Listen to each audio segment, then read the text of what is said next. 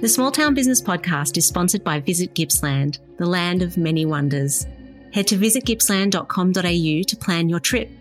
Whether it's walking and hiking, or cycling, or driving, camping, fishing, drinking, and eating, you'll be exploring some of the most unforgettable destinations around. Head to their website or get inspired by their social media. All the links are in the show notes.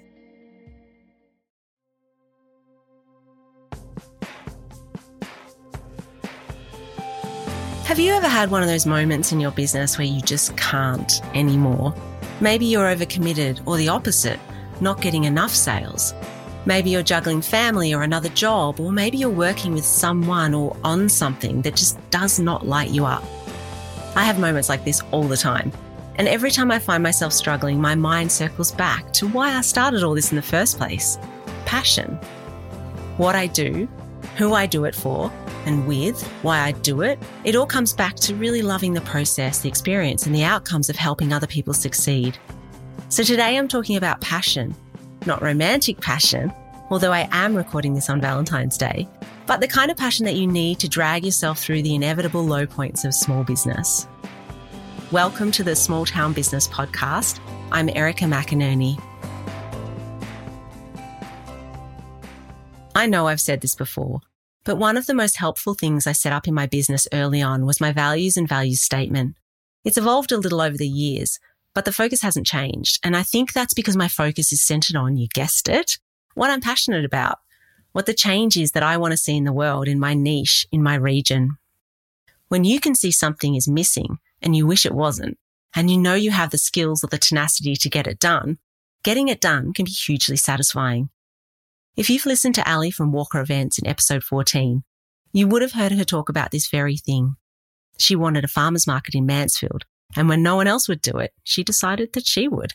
17 years or so later, she's still going, and I could hear it in her voice. It's passion that's keeping her going. For the storeholders, for the community, and for the region. She loves it and could barely draw breath talking about it. Do you feel like that about what you do? Today, I'm going to explore a few things, a few thought starters, and a couple of tools or processes that I can suggest to you to help you find your passion, to understand how it can backfire and how you can try and prevent that, to identify what part of your business lights you up and fans that flame, how to bring people along with you, and also why it's important to take a break sometimes. If you're sitting in a job you hate right now, dreaming of starting your own business but not sure what to do, here are some ideas that can help you find what you're passionate about. Start with interests and hobbies that you have. What are they? What do you love doing? And are you good at it? Could you get better at it? Is there some element of this hobby that's missing from your town, your region, or even online? Listen, ask questions. Like you make amazing patchwork quilts and people tell you that you should sell them or that they wish they could learn how to make them. Ask them if they would like to learn how. And if enough say yes, then you could transform that hobby into lessons in person or online or both.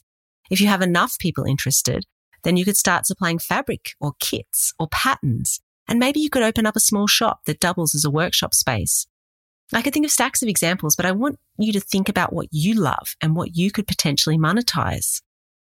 But before you get too excited, one thing that can trip up a passionate entrepreneur is running too far ahead without doing the proper market research.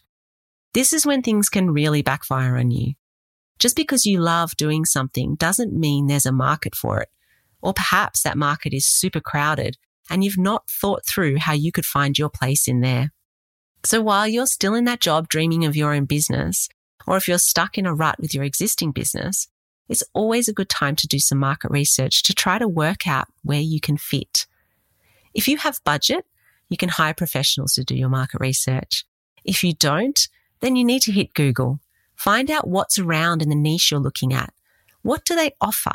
Who do they offer it to? How are they offering it? What are they charging? How strong does their online community look? What are the frequently asked questions on their website? What are they not doing? Look nearby, but also look overseas and interstate for information and inspiration. Ask questions. You can create surveys using SurveyMonkey or Google Forms or you could join relevant Facebook groups and ask questions in there. If your business is local, then go talk to your business group, talk to other businesses, especially ones that have a similar target audience. Again, think about what's not available or how you can complement, not compete. Go back to episode seven of this podcast if you like. There's a lot of advice in there for dealing with and working with local business. If you decide there's a market for you, before you start, perhaps deep dive into exactly what it is that you love about your business or your hobby that you want to turn into a business. Monetizing something changes everything and adds layers and processes and tasks that you might not enjoy. When I go through this discovery process with a client, it's always very revealing and can uncover some behaviors or mindsets or ideas that could block you or trip you up in the future. Let me return to the quilt making idea as an example. You love making quilts, but as soon as you turn it into a business, it becomes a real slog and you don't know why. Taking apart a business step by step from day one can help you avoid this. Here are a few steps for your quilting business and what goes into those steps so you can see where the passion killers lurk. So we've got creativity, designing and researching trends, choosing fabric, creating patterns, testing shapes. We've got process, cutting fabric, laying out, sewing, ironing, fitting. We've got sales and marketing, taking video and photos for social media, writing blogs, selling workshop spaces, developing and maintaining your website, writing marketing emails, taking orders. We've got finances, ordering stock, invoicing clients, reconciling accounts, paying bills. We've got workshops, setting up, creating content for the presentation, presenting and speaking, teaching, dealing with people. That's not even everything, but it's a good place to start. When you spend a lot of time doing tasks that you don't like or tasks that make you feel uncomfortable, it can really eat away at your passion for what you do. So my two cents is to go through that process, identify those tasks as soon as you can and find a way to get help or work out how you can do it yourself, knowing what you now know about yourself.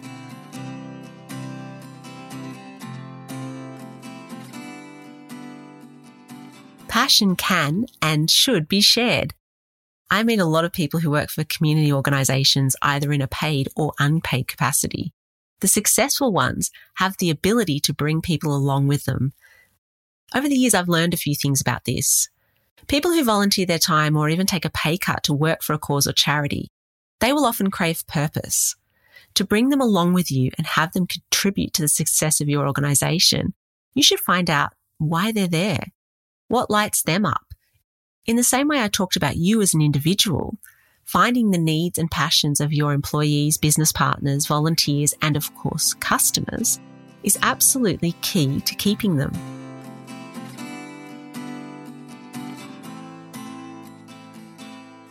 I'm sure you've heard the phrase, follow your passion, many times.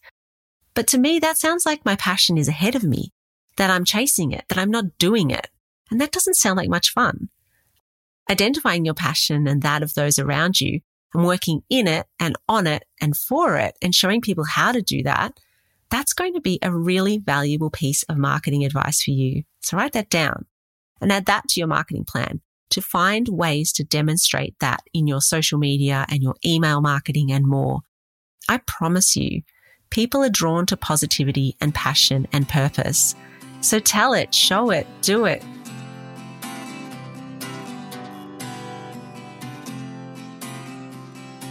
Work passion, creative passion, they aren't too dissimilar from romantic passion. It burns hot and has cool periods, and sometimes inevitably the passion dies, leaving boredom or resentment. If your business is running on a lot of passion and that's your fuel, then I would recommend you make time to take planned breaks, especially from the tasks that you have identified as passion killers. In my line of work, I work with people who struggle with or just don't like using social media. Being on it and in it all the time can be really bad for them. So we work out how they can continue to show up effectively and consistently without always needing to be 100% in there, if you know what I mean. Breaking down tasks into manageable time brackets and using things like scheduling tools can be helpful. It's also helpful in other areas of the business. Someone I've sought mentoring from in the past taught me to implement money dates into my workflow. So I mostly invoice and reconcile on two days a month. So I'm not constantly in and out of Xero. Little shout out to Ness from B2 Business Together for that gem. Passion is the best kind of foundation for your business or for your work in the community. So it's important to keep it alive, to make it visible to others, and to keep fueling it so you can get through tough times. I hope you've got a little bit of inspiration and some tools today to do a little health check on your passion. Thanks for listening. Please get in touch if you have any comments or questions. All my links are in the show notes. Small Town Business was recorded on the lands of the Gunai Kurnai, and I would like to pay my respects to their elders, past, present, and emerging. Big thanks to Chris at Jetstreamer for production and editing support. I'd be talking into a tin can without you. Don't forget to subscribe or follow, and if you like what you hear, please write a review to help me reach more people. Thanks for listening.